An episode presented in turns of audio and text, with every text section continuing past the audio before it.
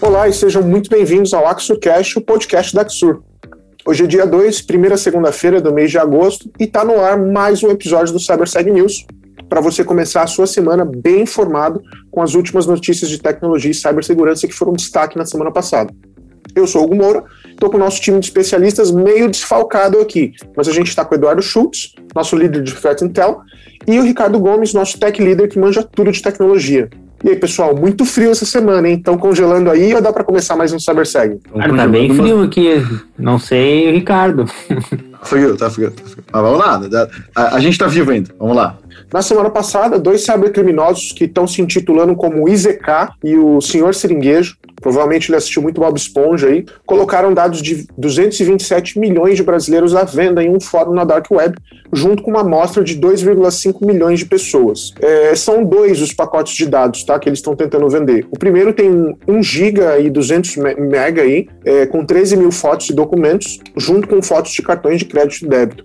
Já o segundo, o arquivo que eles vazaram, tem quase 38 GB de tamanho e expõe o nome da mãe de 227 milhões de brasileiros, junto com o nome completo, data de nascimento, gênero, endereço residencial completo e prova de vida, aquilo que comprova se a pessoa está viva ou não. De acordo com as investigações, esses dados podem ter duas origens, tá? Ou vazamentos anteriores ou supostamente podem ter sido obtidos do Detran do Distrito Federal lá em 2019 e o órgão ainda não se pronunciou sobre o vazamento.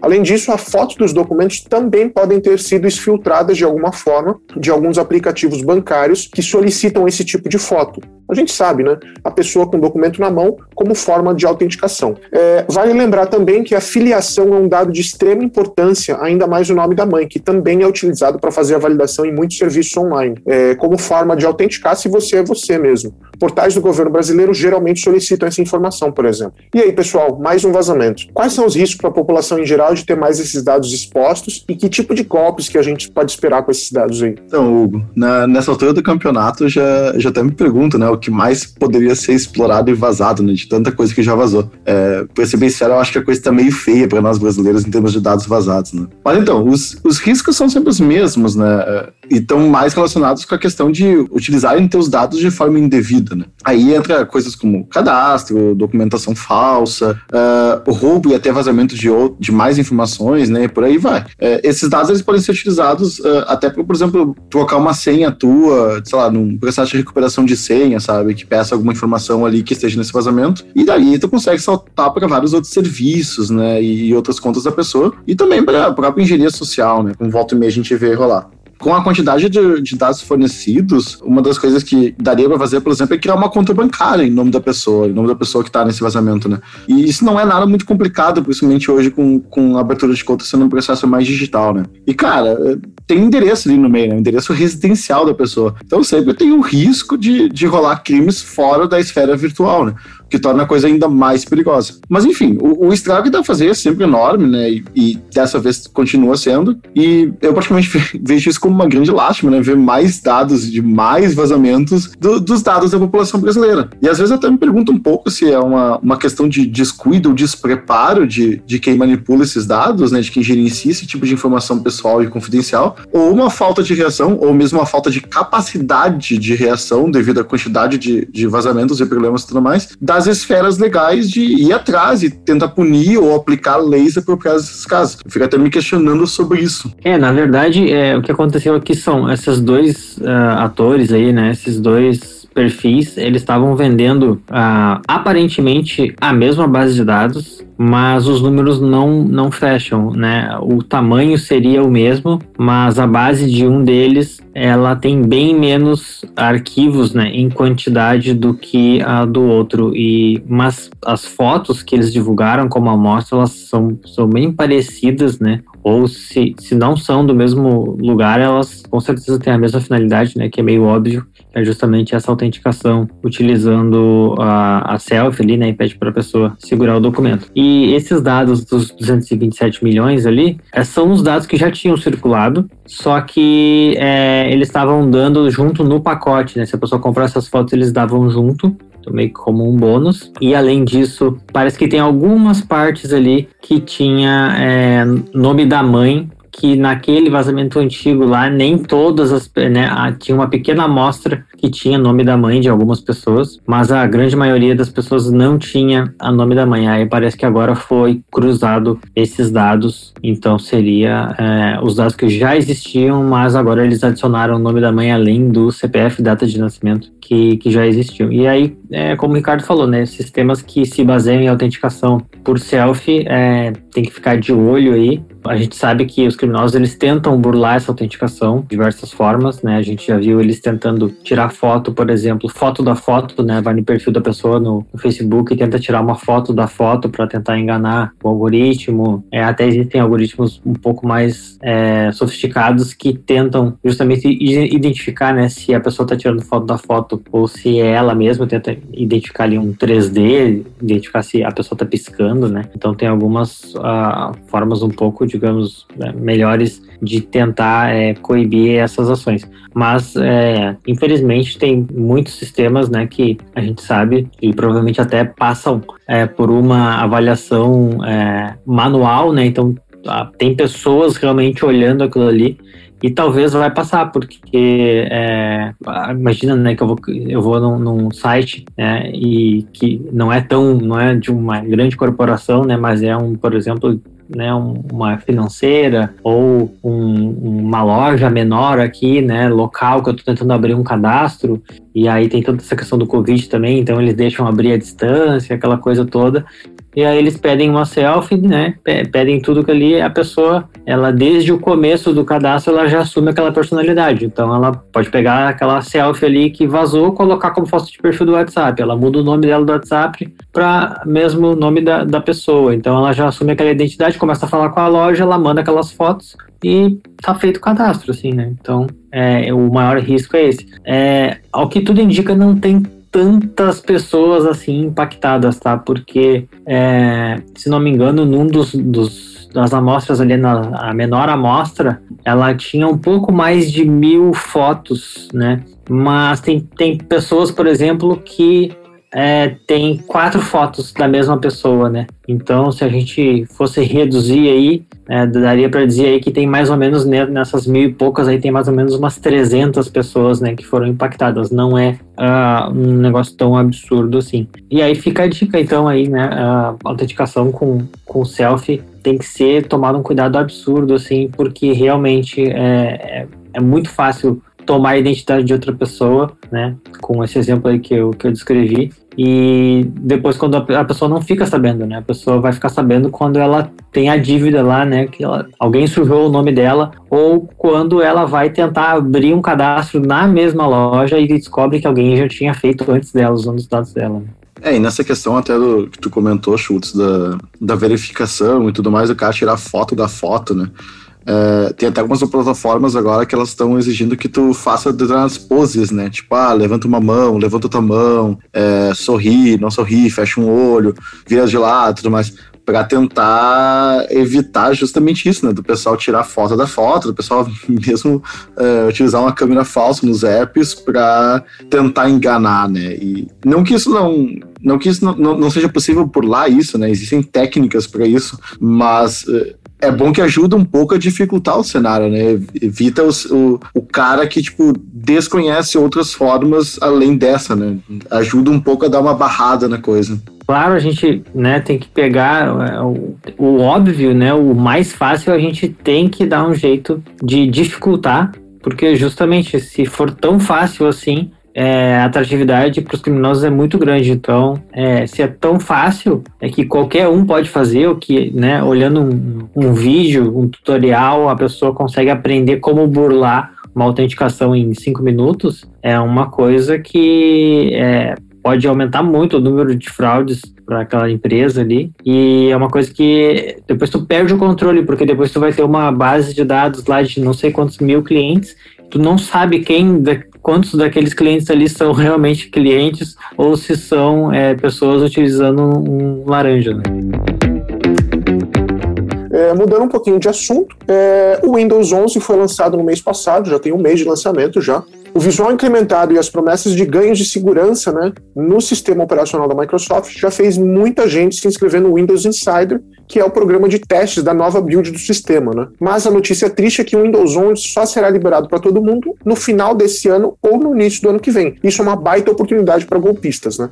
Em diversas fontes não oficiais, a gente encontrou uma série de arquivos que prometem a instalação do novo sistema operacional da Microsoft, e é justamente aí que mora o perigo. A gente já comentou várias vezes aqui no CyberSeg News os riscos da instalação de softwares e arquivos que não são de fontes oficiais, tá? Para enganar as vítimas, os golpistas disponibilizaram um arquivo de 1,7 GB justamente para passar a ideia de complexidade de instalação que geralmente instaladores desse tipo têm. O arquivo é quase totalmente composto por dados relevantes que não são utilizados na infecção da máquina, tá? Ele só simula a instalação do Windows 11 enquanto executa um segundo instalador malicioso para aplicar o malware na máquina, tá? Pois é, AdWords, sniffers, trojanos bancários têm sido identificados em máquinas que optaram por tentar instalar o Windows 11 antes da hora. Vale lembrar que a única forma de obter a nova versão do Windows é tendo o Windows 10 instalado no computador, tendo ele já licenciado pela Microsoft e tá inscrito no programa Insider da Microsoft. Essa é a única forma, tá? Lembrando. E aí, pessoal, mais um caso da curiosidade e ansiedade por um novo visual e funcionalidades está fazendo o pessoal cair na mão dos golpistas, né? Ah, sempre, né, Hugo? Sempre. É, infelizmente a galera fica animada né? E, e, quer testar coisas novas, e isso é ótimo, mas infelizmente acaba caindo nesse, nesse tipo de golpe, né? É o mesmo esquema da, daquelas novas versões de apps, ou mesmo versões betas, que, que a gente sempre comenta, né? Versões que permitem trocar uma cor, permitem uma, fazer, alguma, fazer uma coisa diferente, alguma funcionalidade, é, versões para Android enquanto só tem para iOS e vice-versa, e todo esse cenário, né? É sempre o mesmo golpe. E a gente vem comentando de, desse problema faz tempo, inclusive, e para ser sincero, eu acho que essa é uma das primeiras vezes que eu vejo alguém fazer isso com um sistema operacional inteiro, né? Geralmente é só com um aplicativo, algum programa uh, um pouco maior, mas nunca um sistema inteiro. Mas eu achei curioso que os caras se deram ao trabalho de fazer o download parecer uh, maior do que é para tentar enganar mais gente, né? E isso nem sempre é muito comum, tá? Pelo que, pelo que eu observo, assim, geralmente esses uh, downloads de coisas não liberadas, de programas não liberados, ou mesmo programas piratas, né? Cópias ilegais e tudo mais, são geralmente downloads pequenos, né? Que, que dizem ser um, um downloader pro, pro jogo, pro sistema e tudo mais, na realidade é ali 50 mega ali, um malware e acabou, sabe? Mas enfim, a, a recomendação é utilizar os meios legais, né, para obter uma cópia de avaliação do Windows 11. Pelo que eu pesquisei na, uns dias atrás, não era muito complexo fazer a inscrição, né, no, no, no programa deles para obter essa cópia, então eu sinceramente não entendo muito bem o, o risco, né, por, por, que correr esse risco, né, se compensaria isso. É, é aquela questão, tipo, a informação pode ser obtida de forma uh, legítima, né? Então, para que usar os caminhos alternativos? Seria mais uma questão de desconhecimento mesmo, ou de o pessoal talvez não querer se inscrever no programa da Microsoft. É uma coisa que eu realmente não sei exatamente como, como interpretar, né? Fica aí o, o questionamento. Essa técnica de, de inflar um arquivo, né, e fazer ele parecer maior do, do que ele é, ela, ela é utilizada às vezes é, justamente para dar essa falsa sensação que a pessoa está baixando uma coisa é, legítima, né, que é o aquele, que justamente ela tem um tamanho excessivo.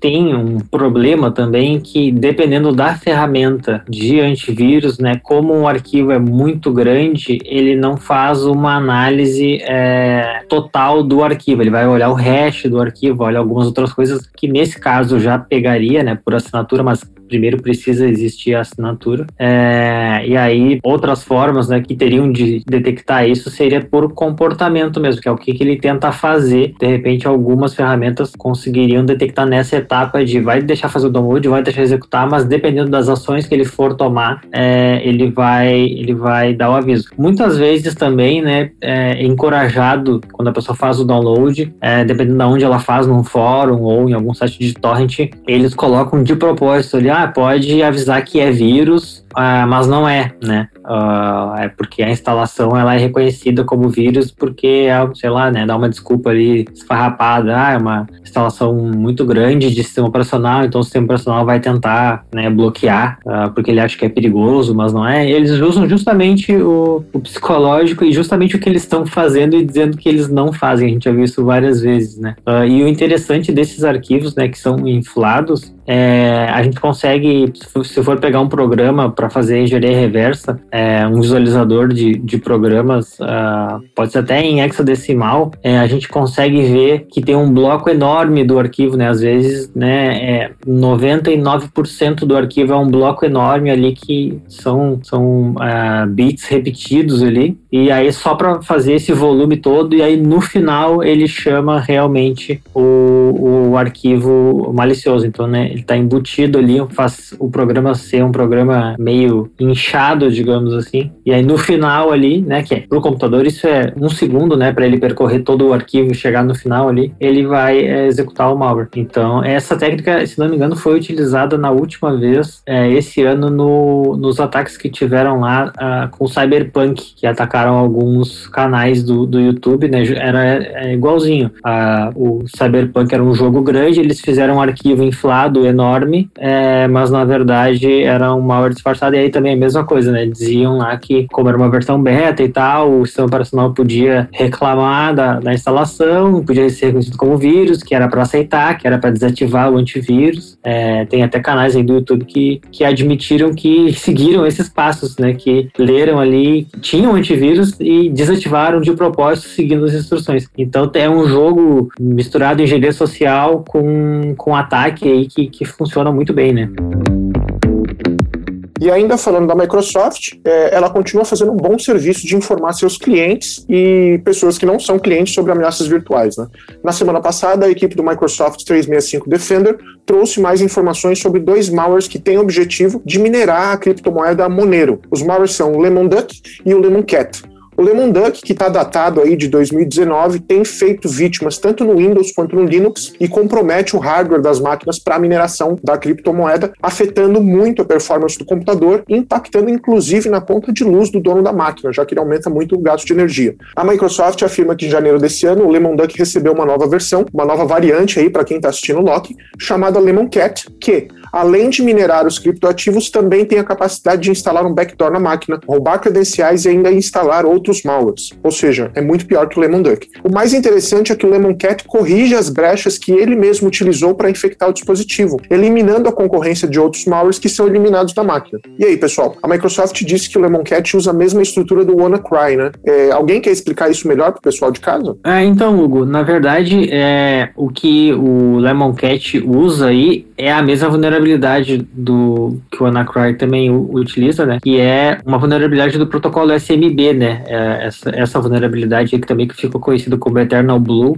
ela foi é, divulgada, era uma ferramenta da, da NSA, né? Que foi é, vazada em, em 2017 pelo, pelo grupo hacker aí, o Shadow Brokers é, isso é um, um dos casos que a gente já tinha comentado, né? Que são, é, inclusive acho que foi no último episódio, empresas, né? Ou, ou é, organizações, é, órgãos do governo que têm um, um, zero day e não avisam o fabricante, né? O, o Anacry, que o, o Eternal Blue era um zero day e a Microsoft não sabia que ele existia, né? E aí quando uh, aconteceu esse, esse vazamento aí, é, basicamente é, qualquer pessoa né, poderia utilizar e a Microsoft não tinha uh, correção a, a, tempo, né? Então é, tinha muitas máquinas que ficaram realmente vulneráveis do dia para a noite, simplesmente com a divulgação desse, desse protocolo aí. E o que acontece é que tem máquinas até hoje em dia que estão desatualizadas, né? E estão vulneráveis. É, a gente vê isso direto no mercado de segurança, né? O Heartbleed também, que é mais antigo, se não me engano, é de 2014, também ainda tem servidor vulnerável. É, então é, são máquinas que, que assim, ninguém se preocupou em, em atualizar, ou elas não podem ser atualizadas, mas normalmente quando a máquina não pode ser atualizada e ela é bem gerenciada, ela vai ser retirada, né, da internet, ela vai ter um acesso restrito, e aí é isso que ele utiliza, né, então faz uma varredura, buscando por é, dispositivos que tenham essa vulnerabilidade, e ela permite justamente uma execução de código remoto, então eles conseguem é, justamente forçar a, a máquina, né, o, o alvo lá a rodar um código específico e talvez baixar um, um programa adicional, né? Mas eles conseguem é, fazer o processador minerar ali o, o Monero e mandar para uma, uma carteira específica, né? Uh, isso era bem comum alguns anos atrás tinham alguns sites que faziam isso. É, então, é, ele, o site era invadido, era colocado um JavaScript lá dentro que ele ficava minerando uh, criptomoedas enquanto tu acessava o site. E aí eles podiam setar ali, né, se eles queriam, uh, quantos por cento da CPU que eles queriam utilizar. Então, eles poderiam botar muito, né, botar tudo. A pessoa ia estranhar, mas uh, tinha alguns sites que usavam metade, por exemplo, que não é uma coisa que chama tanta atenção. E aí, enquanto a pessoa ficava ali no site, ele ficava, ficava executando. Essa segunda versão aí do Lemon Cat é, faz total sentido é, a gente vê isso muito em diversos tipos de, de ataques aí, de golpes que é, duas quadrilhas diferentes têm a mesma, é, a mesma ferramenta, né? E elas competem, né? Se quem chegar primeiro tá minerando, mas se a pessoa não ficar de olho ali, é, chega outro, é, né? Que é o concorrente e começa a minerar no, no lugar. Então é bem comum eles criarem essas, essas ferramentas para justamente é, não ter concorrência, né? Quem chegar primeiro vai corrigir a falha e aquela máquina fica sendo da, daquela quadrilha até uh, alguém descobrir, né, que tem alguma coisa errada ali e, sei lá, aí fazer uma correção, né, ou, enfim, de, derrubar a máquina para sempre. É isso aí então, pessoal. Obrigado pelas informações e pelos comentários no programa de hoje. Fiquem ligados que no dia 11 nós vamos ter o lançamento dos relatórios de fraudes digitais e vazamentos que a Exur detectou no último trimestre. Não esquece de se inscrever para ter acesso ao webinar e aos materiais. E obrigado para o pessoal que está sempre nos ouvindo aí em casa e até semana que vem. Tchau, tchau.